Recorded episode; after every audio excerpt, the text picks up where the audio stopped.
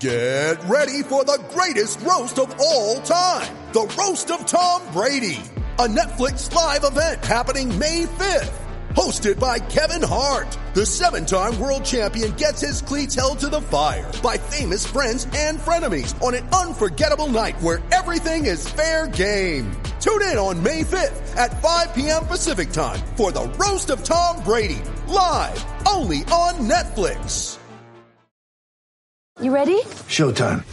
On May 3rd, summer starts with The Fall Guy. Let's do it later. Let's drink a spicy margarita. Make some bad decisions. Yes. Audiences are falling in love with the most entertaining film of the year. Fall guy. Fall Guy. Fall guy. That's what the poster said. See Ryan Gosling and Emily Blunt in the movie critics say exists to make you happy. Trying to make it out? Nope. Because I don't either. It's not what I'm into right now. What are you into? Talking. Yeah. The Fall Guy. Only in theaters May 3rd. Rated PG-13. This episode is brought to you by Shopify. Whether you're selling a little or a lot, Shopify helps you do your thing, however you cha-ching. From the launch your online shop stage, all the way to the we just hit a million orders stage. No matter what stage you're in, Shopify's there to help you grow. Sign up for a $1 per month trial period at shopify.com slash special offer, all lowercase. That's shopify.com slash special offer. Mother's Day is around the corner. Find the perfect gift for the mom in your life with a stunning piece of jewelry from Blue Nile. From timeless pearls to dazzling gemstones, Blue Nile has something she'll adore. Need it fast? Most items can ship overnight. Plus, enjoy guaranteed free shipping and returns. Don't miss our special Mother's Day deals. Save big on the season's most beautiful trends. For a limited time, get up to 50% off by going to BlueNile.com. That's BlueNile.com. Hey, White Sox fans. Oh, yeah, we took a while off. SB Nation said, chill out, guys. Too many podcasts, too much stuff, too much content. You've sold too many ads. Slow down. So, you know, we took December off. What are you going to do? Hey, you know, I know some other people did. Jerry Reinsdorf, Ken Williams, Rick Hahn. But anyway, we're going to get to that in the second half of this podcast. But welcome. My name is Brett Ballantini, your very favorite White Sox fan, and I'm happy to be here with you for one of those, oh gosh, popular favorites. We call them Meet the Player podcast. Now, this guy we're doing the podcast with, we've already published this Meet the Player. We're gonna we're gonna link it so you can read more about it. You've already read it, committed to memory, but go read it again. That's linked. But talking about that, facing grilling questions about his Meet the Players for the first time here exclusively on Southside Sox. It's Zach Hayes joining me at Podcast 79. Thank you for taking the time. Oh man, thank you for giving me the time. As I say, you might think you've heard this before. You probably haven't. My very best friend and favorite member of Southside Sox. It's Zach Hayes. Wow, We I are tight. to what do I owe the honor? what have Every I ever done for you? And if other people have heard that about themselves, maybe I was lying, or maybe it's just a 50 way tie. Hard My to determine. Always, they always told, told me I was the favorite anyway, so you know. Okay, let's keep that rolling. And let's spill right into the meet the players, which again, folks have committed memory, but let's get it live on audio, maybe for some of you, even video. Let's jump right to the 2000 ALDS, which apparently, even though I was trying to grow a playoff beard at the playoff games, was your first pretty good White Sox memory, or maybe first White Sox memory. Yeah, I don't even know if memory is the right word necessarily. Like impression, uh, I don't. I don't necessarily have a great play-by-play in my head. I do like distinctly remember sitting in uh, a living room of the small townhouse I grew up in on a crappy old boxy TV that was sitting on the stool in the middle of the room, uh, watching with my parents, and someone someone's getting thrown out at home plate, or you know, I'm saying safe, but they're actually out. I, I don't know exactly what's going on, and I know that they're losing, and that's uh, um, that's that's the first White Sox thing I can really recall, I guess. Well, it makes you feel any better, Zach, I was at uh, the one home game. I don't even know. I don't remember, but uh, with my father, and he was yelling safe every time players were out too. So I mean, you had some company there. You know, of course, he had less excuse. He has a few more decades on you as a human and a fan, but um, just as wrong. Um, Yeah, and you know the funny thing is, uh, dear listeners, even at that very young age, Zach Hayes knew how badly Jerry Manuel had been outmanaged by Lou Piniella in that series. He knew it. He had a metric for it. He looked it up immediately. It's only been confirmed since. Uh, because yes, if any of you remember back, oh God, oh, 22 years ago, uh, that was rough. That was rough. It's, and I'm not even just talking about my haphazard attempt at a playoff beard. Boy, I thought, you know, I'd have like weeks, but I had what did it turn out to be about three days. Um, Zach, I had just got hired into, it would have been my second sports job. It was the only actual real good one I ever had. And my boss was a Cubs fan and I still took the job. Uh, and uh, I remember going in and on my first day saying, you know what? I need to take tomorrow off because I'm going to the White Sox playoff game. And he didn't fire me. So, you know, I guess there was some crosstown understanding there. And when he lost the bet, lost some bet to me, he had to wear a White Sox jersey the whole day. So I had to wear a Sammy Sosa jersey when the Cubs won the 2016 World Series. It was, uh, was not fun. I took the field in the playoffs. It was a good bet, you know, but, uh, I was the resident Chicago. I was the resident Chicago baseball fan in Annandale on Hudson, New York, in 2016. So, um, we're not we're not many of us up there. I think it's safe to say, uh, Zach, a lot of really really bad things were triggered by the Cubs, even making it to the World Series, much less winning the World Series. I dare say making the Cubs World Series win seems small in the rearview mirror. So yeah, I'm going to blame. I'm going to throw the Cubs under the bus on that one. Had they just done what they always do, oh gosh, the world would be a much better place right now. But that's a different I guess, podcast. Yeah, I guess if there's any like ridiculous silver lining to what happened a week later, is that everyone forgot about the Cubs a little bit quicker than a little quicker than they would have otherwise. Yes. I I was in college and I, I'm just glad. I've always said in the back of my mind that always sat like you know. Someday the Cubs are going to win the World Series, and I'm going to have to deal with the fans that I spent my whole life talking Mm. smack to. And I'm just glad they had the courtesy to do it when I was living in like you know eight states away. So Yeah. I'll give And- them that much. and uh, you know and and and not to lose uh not to get lost in uh, the fact that uh white sox won first. That's pretty big. I know there's no rivalry and they don't care about the white sox. And i guess some white sox fans don't care about the cubs. Oh i'm pretty happy that they won it a decade before the cubs did. Um Stop Yeah, living in the past, man. oh yeah right right. Hmm. Heard- heard white sox fever. Catch it. That's, that's what happens when you get there first.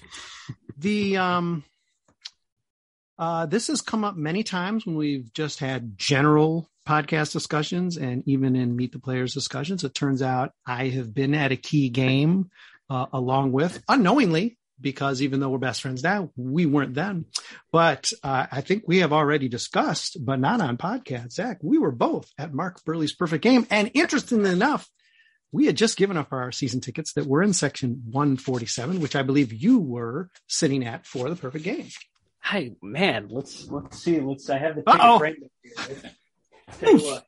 Uh, yeah, Proof yeah. of concept. got it. Uh, one one one forty seven row one seat three. It was um. They weren't our tickets. They were, uh, you know, some they were they were given away basically. They were someone Mm. else's season tickets. There was some kind of deal in place where we got them, but uh, Not a hot year. that's so funny.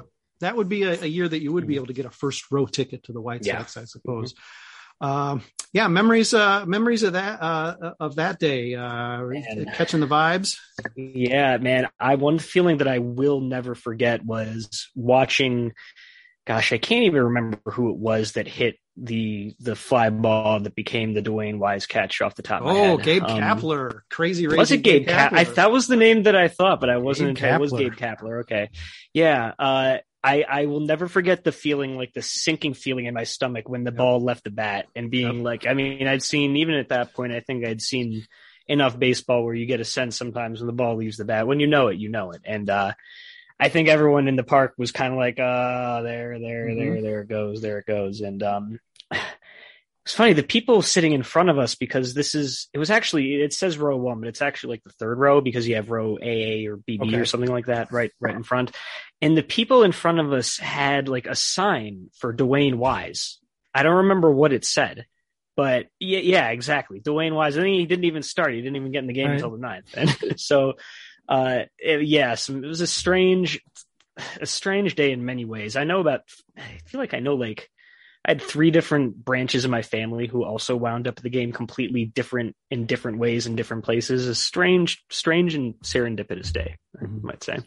Yeah, I remember the gasp. The the air went out of the park for that brief, you know, whatever it was, like th- three seconds or whatever, the ball's in the air because yeah, we all knew what was going to happen, and uh, and somehow somehow it didn't uh, it didn't happen. And you know, I will say, not that it was a big, it wasn't a big step out. I mean, the bases were full, but I did turn to my dad and said that Josh Field was going to hit a grand slam. So, the Josh Field Grand Slam. I remember him almost. He was playing first base, and he almost uh, he almost botched an easy pop up in the wind somewhere down the line, if I remember yeah. Correctly. How did man? I can't even remember like half my friends' birthdays. I'm telling you that, man. I suck. Well, you put all you, listen. You remember the important stuff. At least, you know, if you're a baseball fan, that's pretty important. the So, important uh, stuff, right? yeah. Go figure. Well, uh, yeah. So we were there together. So many, so many of us on. Southside Sox were all at the blackout game, or maybe a particular playoff game. And I think maybe more than one of us are at the perfect game, but maybe not. But yes, again, my my I seem to recall continues. somebody at some point saying it, maybe, but um, or maybe it was someone might have been a Buehrle's no hitter as well, but Mm. um, eh. Well, perhaps I don't know. Maybe to some extent, our our presence at such large moments is a large part of what leads us here. I don't know. Those those tend to be tend to be difference makers in terms of lasting impressions, and um, I don't know what drives fandom. the life defining moments that have brought Zach Hayes and Brett Ballantini together at Southside Sox and writing for Southside Sox. Okay, now I'm going to have to turn on you and we're going to have to uh, stand at opposite podiums and you are going to have to explain to me why a very reasonable, very intelligent, very funny uh, baseball fan such as yourself chooses Major League as his favorite baseball film. Believe me, you have more company than not. Most people on this site, or at least among our writing staff, seem to prefer that movie. I can't figure it out, so I would like a little bit of explanation beyond what you threw in the Meet the Hmm. Players. Man, I don't even remember what I said there. um, I will acknowledge that, like many movies of that era, there is a lot of stuff in there that is Sure. not aged well. Um, such is the nature of of art, I suppose. Um, and we can appreciate that critically. That being said, uh, I think when you look at it, it just really stands out within the genre of baseball movie because most baseball movies are so bloody corny. They take themselves. I mean, we've had this discussion Sure. about Field of Dreams ad nauseum for the past however many months because uh, what else has there been to talk about the White Sox?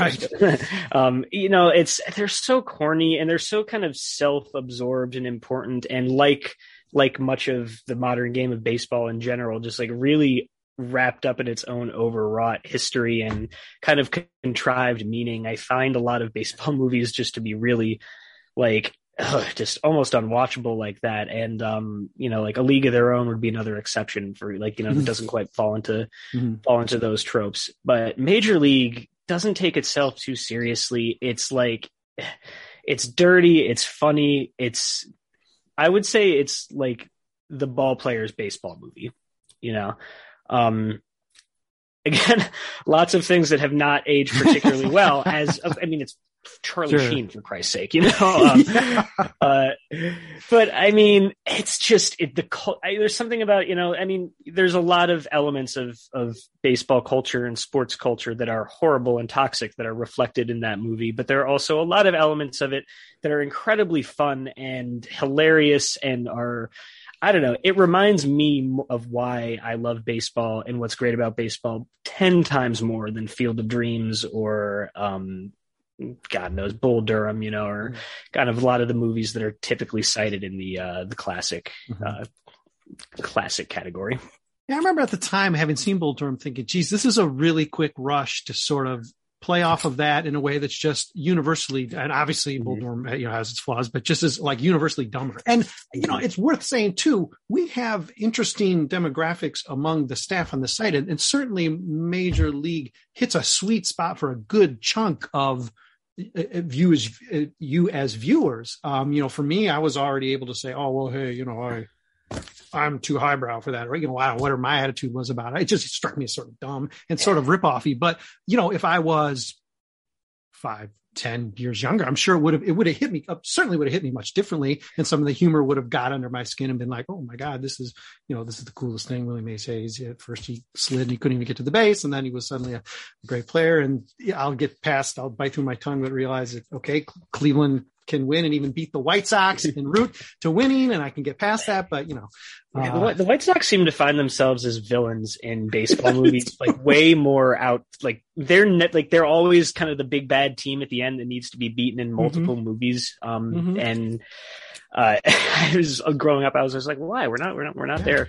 But um, you know, another thing about Major League, I will say though, is that you know, Charlie. I think it's pretty well known that Charlie Sheen was a ball player, and he was Mhm. chucking like mid mid to upper 80s. And like I look at the rookie Dennis Quaid in a Tampa Bay Devil Rays uniform is freaking ridiculous. Like, Mhm. come on, Charlie Sheen kind of actually looks like he looks like a ball player. They, Mhm. the you know, the it's well cast. They again, they just I think embody uh embody the fun of it more more than almost any other movie to to conclude. just like the Field of Dreams discussion, this one's gotten away for me, and now it's turned out to be a commercial promoting Major League. uh, these things always turn on me, uh, Zach. But I will point out um, because again, I heard the bell ring, and it means that uh, Charlie Sheen's baseball skill necessitates that I share the fact that Charlie Sheen and I went to the same baseball camp in very, Oh. very, very rural Missouri, where you Facts. really couldn't do anything but play baseball. So, you know, hey, listen, um, unfortunately, I never got to play a role in Major League uh, and be the wild thing. Uh, okay, let's get back on the same podium. Let's chat in something that I think that we might be against the grain on, which I find very hard to believe. Uh, folks seem to think if you support Mark Buehrle for the Hall of Fame, you must be some kind of homer. And I actually find that rather offensive. Granted, Mark Buehrle is not, he's not, uh, um, uh, Mike Mussina. He's not, okay, he's not a slam dunk candidate and he's not maybe in any ballot, maybe, maybe in no ballot is he the best pitcher candidate. Maybe eventually he will be.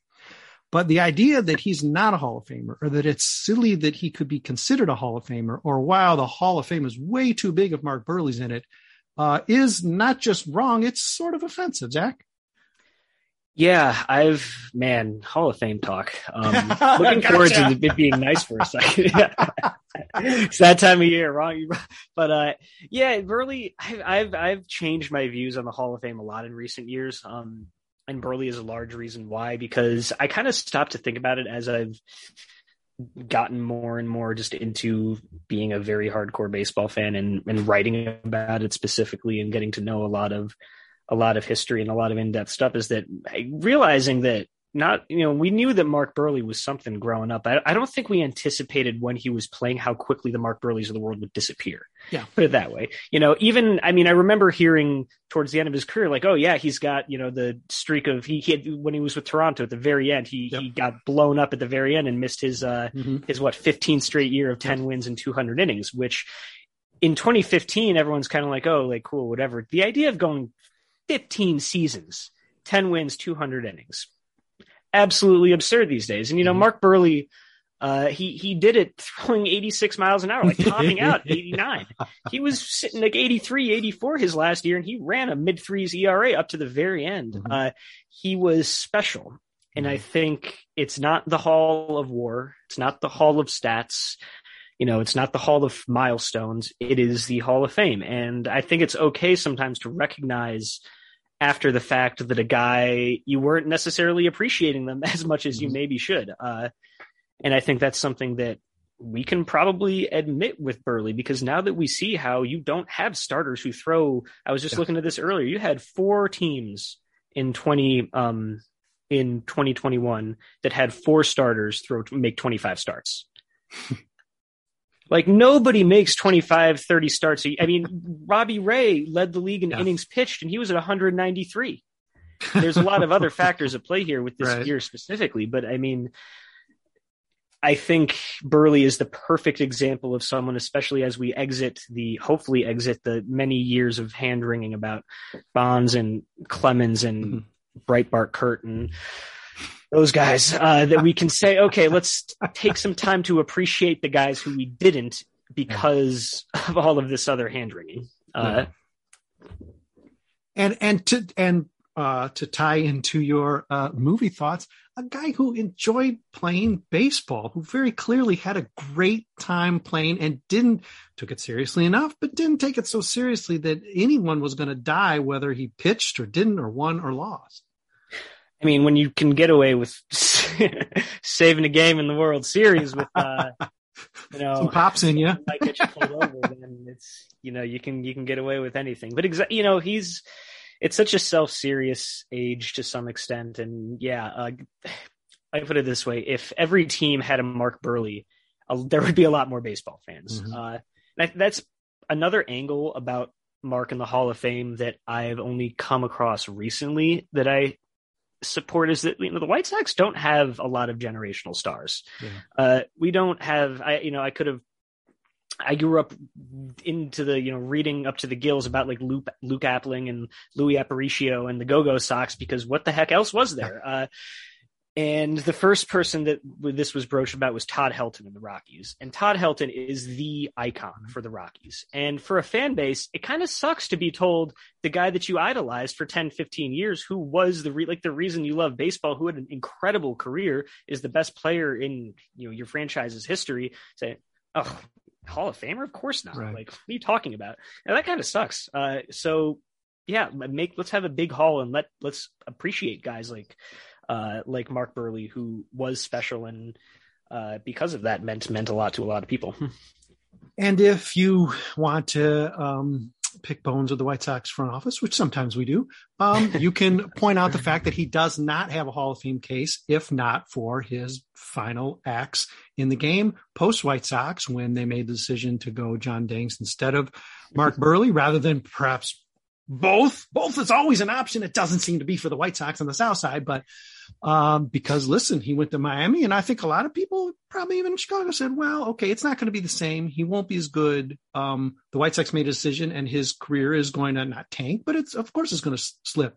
It sort of didn't really up until that very last start of his career, and he could have obviously he could have continued to pitch, and he would have been a productive player. Oh, from what I understand too, from what I I don't remember where specifically I read this. I mean, his his his he his he tore up his shoulder towards the end. Uh, he was throwing, if I remember that last start where he got blown up, he was throwing like 81 or something like that. He was, uh, um, I think it finally kind of fell off for him towards the end there. But I mean, like after it, when is how many more 200 win pitchers are are, are there going to be? And my nerd friends will will say this is blasphemous, of course, but I, I think that means something. And I think I think the best way you could frame it with Buehrle right now is that if um, the difference between him and Andy Pettitte is pretty minimal, and I think Andy Pettitte is a pretty good Hall of Fame case, and I think a lot of Yankees fans will certainly tell you that Andy Pettitte is a very good Hall of Fame case. So um, there's yeah, exactly like you said, if Buehrle finishes his career in a White Sox uniform too, maybe we're looking at it a little differently. There's a lot of really dumb factors at play Mhm. here. So you know what? Just like screw it, like Mhm. let him in, Mhm. open Yeah. it up, give people reasons, give White Sox fans and Rockies fans reasons to go to Right. Cooperstown. for sure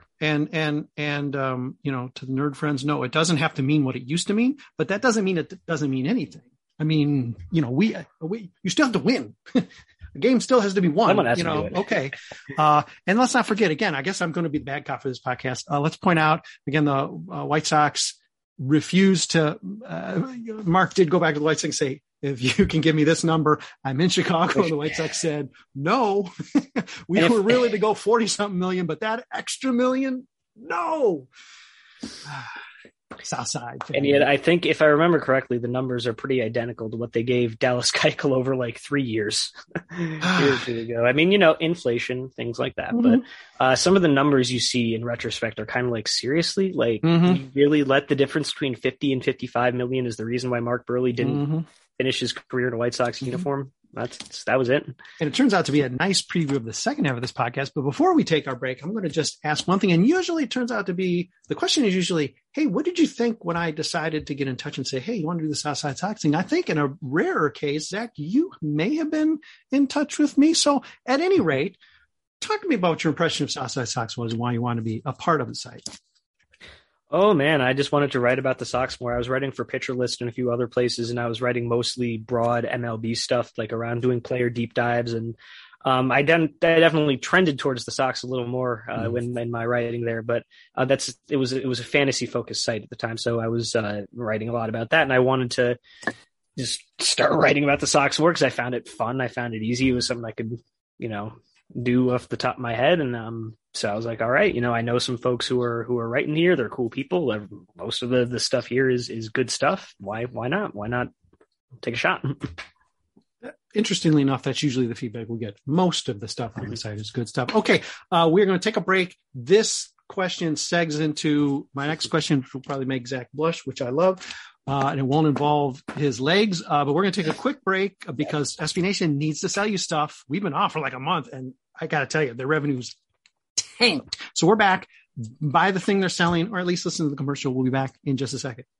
Mother's Day is around the corner. Find the perfect gift for the mom in your life with a stunning piece of jewelry from Blue Nile. From timeless pearls to dazzling gemstones, Blue Nile has something she'll adore. Need it fast? Most items can ship overnight. Plus, enjoy guaranteed free shipping and returns. Don't miss our special Mother's Day deals. Save big on the season's most beautiful trends. For a limited time, get up to 50% off by going to BlueNile.com.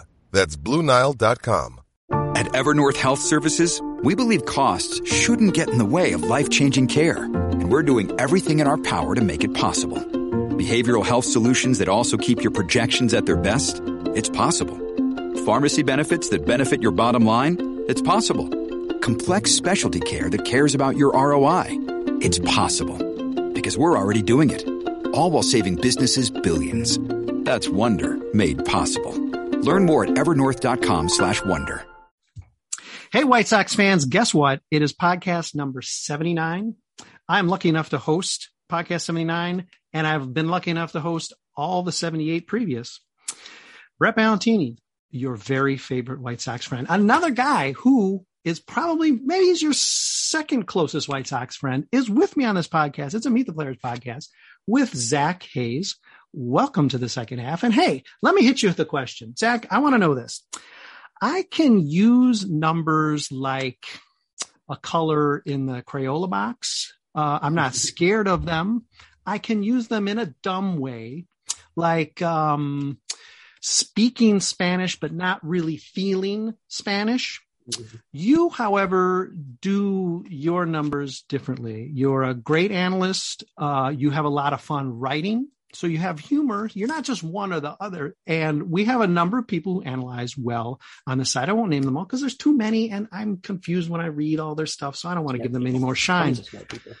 but uh, that's a pretty rare gift. And I want to know how that comes to you because for me, it's a labor. It's not just because I'm a more aged fan, I'm a more mature fan, but it's not something that I grasp as easily as it seems to come for you. Is it crawling over glass for you or is it something that you know as you know you're able to sort of learn maybe a little bit more of a science mind uh, and then you're able to translate into uh, writing that allows somebody like me who's at least a half step behind you to sort of grasp it and say hey listen i think i'm sort of smarter now um well i'll say my, my mom is a journalist and a and a writer in many different senses so uh, it it runs in my blood i cannot i cannot claim that uh, I have any kind of special talent or anything. Is just the uh, you know it's the family business to some extent. But uh, I you know I I wouldn't even say I don't think like to think of it as like being a half step. Everyone you know people always say I feel like I'm a half step or a full step or whatever behind, and I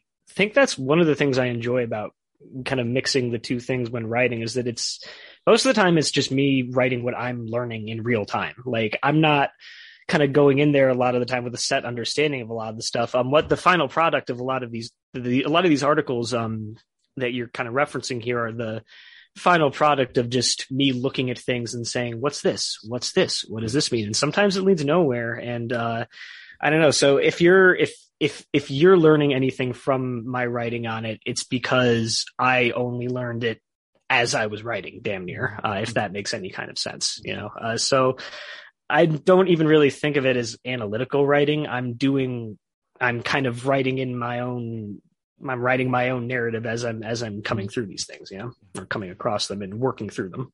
I should Oh, say. it's, it's definitely a gift, and it's a gift you have. And you know, I I, I like to consider myself, a, a, I have been, and you know, even now in this role, not formally, but consider myself a little bit of a, a teacher. And it is always good to know that you're in a groove where you can connect with somebody and sort of get a point across them. And I know that's what you're getting, the feedback you get from your writing, and you're getting it from me um, now. But again, I think it's something that stands out as a pretty good gift, and you're uh, clicking really well with it because it's not, you know, it's not stilted. Uh, it's not something that I stop reading because it's like, wow, you you you left me. I can't get in. And I suppose it helps to know that you're your unquenchable thirst for knowledge is just really propelling you along and saying, okay, listen, I got to figure, I want to know the answer to this question. And you're just willing to go a little bit further than say, maybe I am to find out. But then beyond that, you're not just doing it for yourself selfishly. Thank you. Because you are then sharing it with the rest of us so that we can go, oh, okay. Now I sort of get why God, Kimbrel sort of sucks. And you know, I know that's the one that really sort of blew me away of all the stuff you did this year. But I mean, each each one, and this goes for the Luke's Smales and, and stuff of the site as well. We got you know a number of people doing that.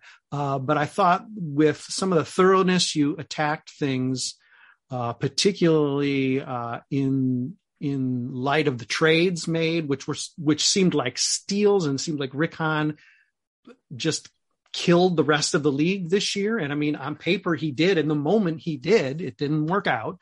Um, but then you, you know, explaining why is is a big. You know, I can just make a knee jerk and say, well that guy's got a he's got a nice war. I, I think that's a good deal for us." But you know, it's nice to be able to say, "Oh, okay, I'm feeling a little bit more comfortable in where I'm at with this because look, I've got some information, not just telling you what I want to hear, but giving me some uh, some some pretty unbiased um, take." negative sometimes positive uh, other times that you know help fill out my knowledge of the team and i hope that's what people come to southside sox for um, maybe before they go to another side. I would certainly hope so. We have a pretty good roster of analysts now and if you're missing on something you're like oh i'm doing a pitcher listening man. I can't do it then hopefully somebody else is picking it up saying oh hey wait we got a new guy. We better talk about this. Hey oscar colas is on the team. Let's talk about him. And you know um, know, thankfully, and Trevor was able to do that on the spot for us last year when, when like years ago, years before the actual signing, uh, apparently the news broke. But uh, it's something that really jumps out at me as something you're in a great groove of doing, and I appreciate you doing it for us. Uh, but again, triple threat, man, doing six pack, done a little bit of recapping. I think there was a couple of recaps, fun.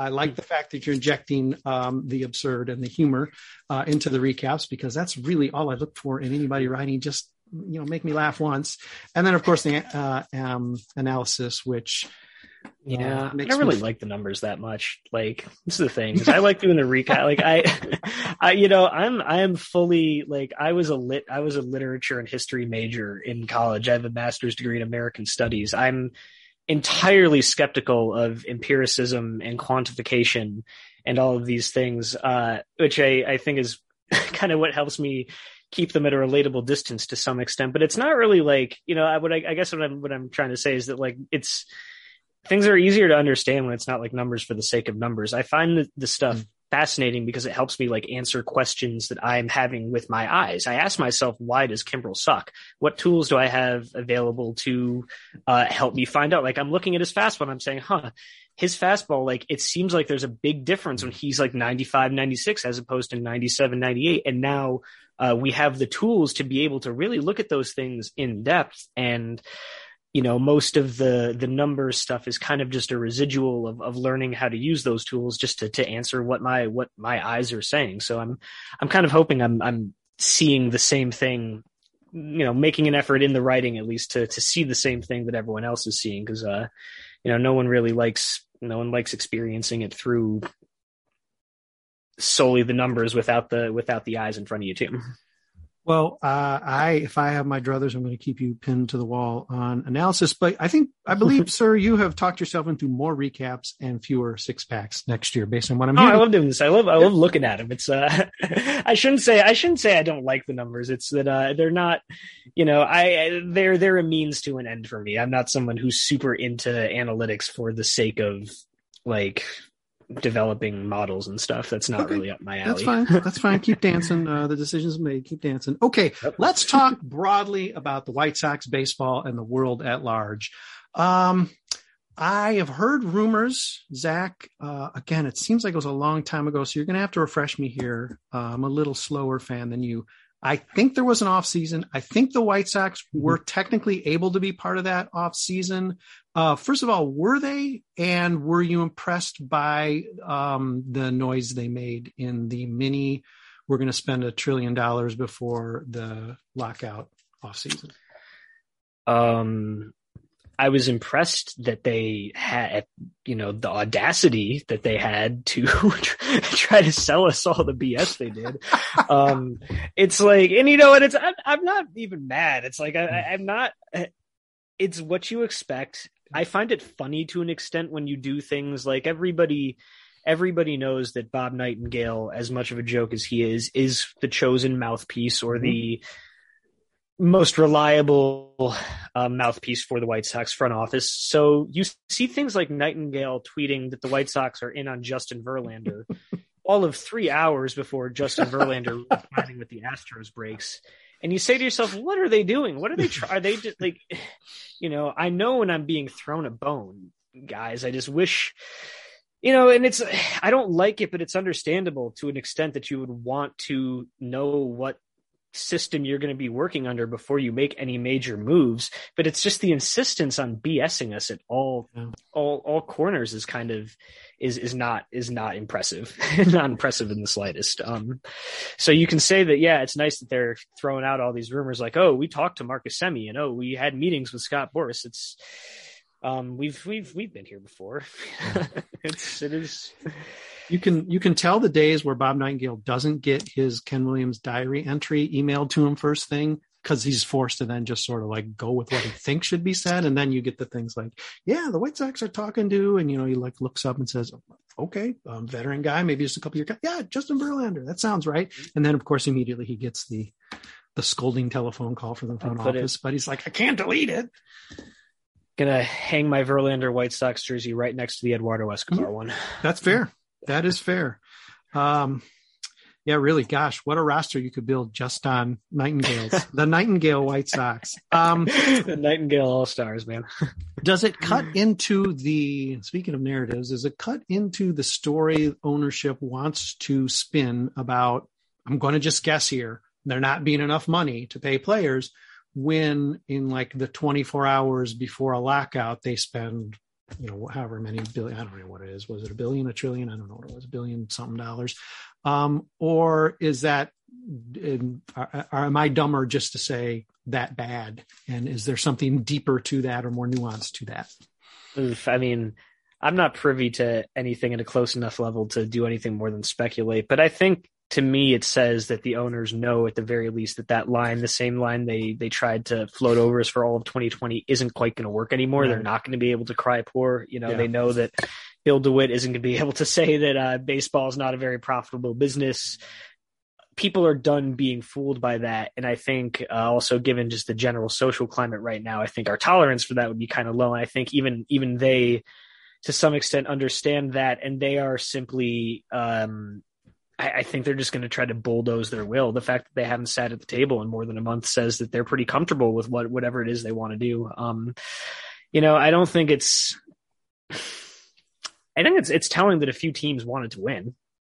Uh, I think the Texas Rangers spending all that money on Marcus Semien and Corey Seager might be, you know, if anything, opportunism as much as it says anything about the current labor environment. Uh, maybe I mean we saw when when the lockout first commenced, Manfred very very cynically initially like cited the spending spree as a reason that actually everything is really working like it's supposed to. So that probably plays a large part into it, uh, or at least some part into it. I, Lord knows what goes on in, in the minds of ownership circles and what they think is good for their bottom line. But, um, yeah, it's the health, the economic, they, I think they know by this point the economics are a losing issue and they just need to, uh, paint, you know, uh, I lost my train of thought, but it's all, it's all, it's all so complicated and depressing that Yeah. God knows there's there's nobody knows. I don't know. Well, you- you've got a a a player group that you know um the, the feeling is always that they can be broken because you know eventually there won't be money coming in whereas apparently Jerry Reinsdorf will still be collecting last year's like ticket kickback or whatever into this year. But um the the coffers seem to be sort of deep. I don't know that it's you can that, that uh, players could as easily you know punt a season or a big chunk of a season as ownership because it never quite works that way. But the idea that um, you know that that their line is pretty uh, pretty firm, uh, seemingly, and their line also seems, I think, as you alluded, to be awfully logical. Again, in today's climate, the things they're saying again, not that we're going to necessarily identify with the millionaires instead of the billionaires, but if you had to choose one, you would, uh, especially when a number of these guys uh, they're still making considerably more. I'll dare I dare say than you or I, uh, Zach. But I mean, we're talking about guys really being the lifeblood of the league, not making, not making uh, even the uh, seven figures. Um, you know, it's it's it's easy to you know sort of see one side. It doesn't always seem reflected on Southside Sox. I'm I'm curious with with some of the pushback uh, readers give sometimes, but it seems like a no brainer to me that there is a side that is more right here, and that it's awfully easy to side with. Yeah, this is this is a, it's a strange moment, and it's a different kind of labor moment than it was last year or the last several uh, CBA negotiations, or even everyone wants to talk about 1994 as the it being the most recent labor stoppage. But I don't necessarily think, from what I understand it, I wasn't alive, of course, so I can only speak so much. But uh, it doesn't seem it doesn't seem terribly analogous. I think part of the issue is that there is a system that is close to irrevocably broken, and the players have hit a breaking point where uh, they know that they are essentially being used. Uh, they know exactly how they're being used and how they're being treated as replaceable parts. They know the mechanisms that the owners are using to, you know, to make that reality happen uh, via arbitration, via minimum salaries, via service time suppression, via uh, via using analytics to figure things out like we shouldn't pay guys after they turn 30 so see the salaries have fallen for three consecutive years. There's kind of a breaking point here and i think part of the reason why ownership is so comfortable uh, both with the spending money the ones that did at least and with the not negotiating is that i think they're you know barring some kind of barring a radical change to the system uh, and the power structures of Major League Baseball, the owners are still going to come out on top. They're Mhm. still going to have the more advantageous side of the deal. The the um you know the the the bar has been pushed so far towards the ownership side over the last few decades of labor negotiations as it is that uh even even some of the bigger concessions that the owners can make are still going to be wins and still going to lead to an incredibly favorable situation. And I think they're they're very aware of that, and I think the radio silence is maybe a reflection of that. So in uh, and knowing that that's all the case, I don't know why you would side with them if you have to pick sides. Yeah. You know, uh, almost by de- definition, probably in any of these circumstances, certainly in a sports circumstance, they can't lose. They can win like the least Mhm. amount, the lesser amount. They can't lose. Losing means you don't have the structure that exists. You know, ownership by Mhm. definition sort of has to win. And when some of the ownership has decided to say the really, really, really quiet thought bubble stuff out loud, and we've seen several different sources doing it in Mhm. different varieties, like uh, what you do with draft picks, or or how we are actually going to suppress the advancement of players to get that extra year, that special extra year that's probably all going to go away with the new agreement. Why Mhm. not to thinking that way? Uh, that you know, that, I mean, granted, they can they've shown their asses forever. I mean, that's again, that's another thing that just is part of this on ownership side. They're just going to do that, and they still get away with it. So you're right. The any loss by ownership is it's only it's only so big a loss. They are still the ones signing the Mhm. checks. They're still the ones running anything. They're still the ones who have basically set it up where it's impossible for them to lose money. It's just like business in America today. Woo, this podcast is getting crazy. Where you you really you cannot lose. It's just you know how Mhm. much are you going to decide you have to win? And I guess the radio silence says, well, they're still holding out hope that somehow they can just somehow they can come back into 2022 with even a better position than before. Which at this point, I think they're at the edge of the cliff. I don't think you can really push players I don't think you can take any more uh, Mhm. than they already have. I think that's kind of the the moment that we're at right now. And I've personally, not to get too bleak, but I've been I've been fairly convinced that we're going to be losing games next season for really ever since the the character of the 2020 negotiations became clear. Uh, it seemed it seemed very very obvious that this was not going nothing nothing was being done in good faith. And the fact that they're not the reportedly as of i think it was Passan who just reported today or yesterday that they're not even expected to start up negotiations again for another two three weeks. So the fact that the players side i mean that tells you that the players side is preparing to dig in too. Um and that is to some extent kind of what gives me hope too because uh, the ownership side is banking on this. I mean, the same thing has happened. It happened in the NBA in 1998. It hap- it's happened in almost every labor dispute in professional sports over the last 30 years. Is that at the end of the day, when it comes time to lose paychecks, the players have difficulty staying together, and the ownership class is really, really good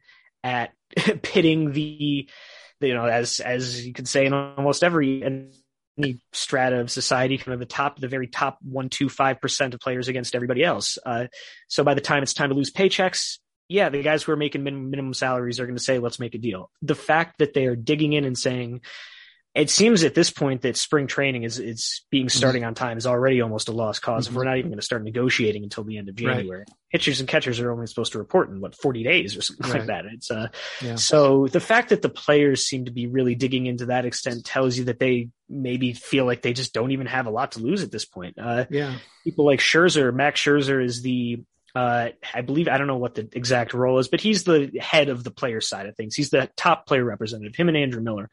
And Scherzer has been very, very vocal and on the record about saying the BS is over. Like Mhm. we are here to fight. We are With- here to get a fair deal for ourselves. with So- the most to lose, which is not something to, to lose track of here. He really Mhm. does. Have, I mean, granted, he's made his money. It doesn't. He's got the most, literally the most to lose this year, and he's the guy who's probably been so far. He's the guy who can afford to be, but the most hawkish um, right now. And I mean, they He need signed a that. two-year deal. He loses he loses a good chunk of his salary coming up if there's a labor stoppage. And Yeah. he signed a two-year deal because he wanted to reset the market for starting pitchers. Uh, you know, because that is his job as a as a union Mhm. representative. You know, so Mhm. he's somebody that is clearly very very serious about about this role. So I think there's.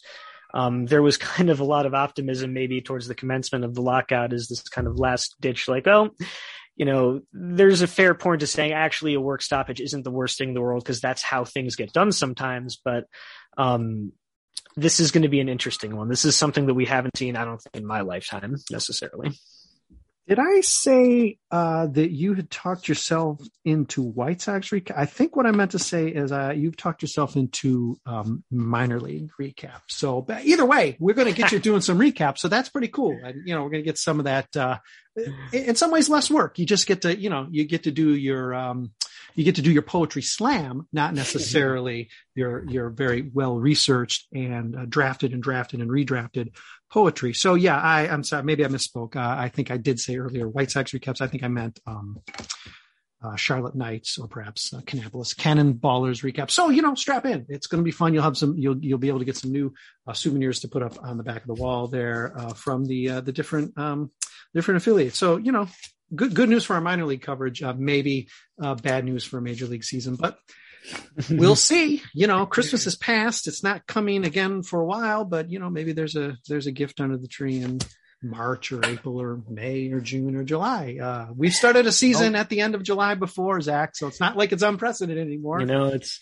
and I think, I, I've been, I've said this is all really depressing and stuff like that, but I think part of it is that we almost have a responsibility as fans if we are actually supporting the players to be like, you know what, I really hate losing games, but if that's what it takes, then, um, yeah, that's what it takes. That's how labor and solidarity works. You know, uh, I'm not going to pretend like I have a huge, huge stake in things, but I know that my interests align with the players much more than they do with the owners. And so if being deprived of a couple months of baseball, uh, a con- it- contrary to popular belief, I don't think baseball is dying. I don't think it's going anywhere. If it takes a couple months of lost games to really put those people on, you know, up against the wall, then if So it, be res- it. if it results in a significant step forward rather than this sort of like well we got to it's a for Mhm. sort of felt that way in 2020 where it's like well everybody's looking at us so we better start playing uh, even though we don't we hate each other we don't really want to play for you and you don't really want to pay us um so yeah if it took that kind of sacrifice i would hope that most fans as much as they're going to be dying especially after enough uh, negative wind chill days in chicago just like oh my god just give me some normalcy i need to see spring training i need to know that i can freeze my ass off on uh, the 31st of march uh, at sox park um, but I, you know, hope knowing that maybe there's a, a greater good ahead by just taking a little step back if it need be, in order to have. It's only got you can say peace. It's never going to be peace. There's always going to be some warring going on, right? But I mean, you know, uh, closest thing we can get to peace. That's the best for the game. Imagine not worrying about this and having both sides be happy for like five years. That seems impossible. But it's not impossible. And if it was, man, we wouldn't have to talk about this crap for like five years and hopefully it would just spill into the next agreement, right? Maybe this is all this is all Jerry Reinsdorf's master plan. He's secretly on our side. Little did he know when he hired Arturas Karnisovas to to run the Bulls that the resurgent Bulls would keep the White Sox fans happy enough through April, May, and June Right. to not be mad at the players when games are getting lost. You know, so and, and in all seriousness, that's what they're. I mean, that's why I say that as fans, we kind of have a little bit of a responsibility to an extent because that ownership, the entire crux of their strategy here is that we are the ones who are going to apply the pressure to the Mhm. players. We're going to be the ones holding up the signs and calling them greedy and selfish Right. and uh and, and kind of denying them all of the trappings that are supposed to come with being beloved professional athletes and stuff like that. So I would like to think that we can after 25 years of of losses on the player side given the current again social climate we can come to some kind of understanding of what's really going on here and know know where our uh where our fight our fights should lie Jerry Better. just wants to give you the opportunity because you weren't alive after all to write that sign. You want to be able to call those players the greedy pigs that they are. Okay, you heard it. Zach Hayes has broken the news. White Sox will be moving in 2022 back to the baby blue zip up reds, which means red pinstripes because the White Sox fans are going to want to see red. So guess what?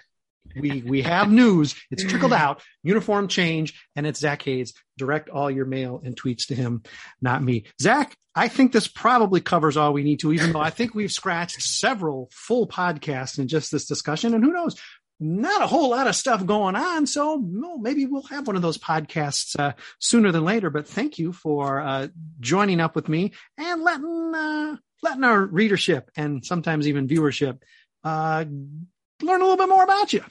I don't know, man. You learned, you let me talk long enough to lose my train of thought about 15 minutes ago. So I think you're the one who did me a favor. By, Ah, uh, so now we're just I both certainly working did y'all fumes. none, but thank you. Thank you. All right, for Zach Hayes, you know, again, my closest friend and the very best Southside Soxer out there ever, probably for all time. No offense to the old guard. It's just the way it is. Sorry, the metrics point to it. For Zach Hayes, I am Brett Ballantini. Wrapping up number 79. Hey, welcome back. Nice, nice of all you to remember. There's a thing called Southside Sox and a thing called. Southside Sox podcast. We're here. Please continue to freak us. You know, if you don't really care that much about prospects, what else you got to do? Vote in the goddamn top prospect poll. Please read about the guys you might never read about. We're in like the 90s and the 80s right now. They might never get a story written about them. This is these guys' time to shine. Hey, give them a little shine. Drop a comment that's something aside from the guy's got a funny name and got teased in school. All right. That's what we got going right now. Hopefully we're going to have more podcasts to come. We'll see. We'll see what SB Nation says. If we sold enough ads, if you guys brought enough products, we'll probably be back. uh, all right. Thanks, Zach. And uh, thanks everybody for listening with, uh, without you, of course, there's no point for us even being here. So, uh, we'll have something back at you probably sooner than you're even ready, but, uh, strap in, stay tuned. We'll be back soon.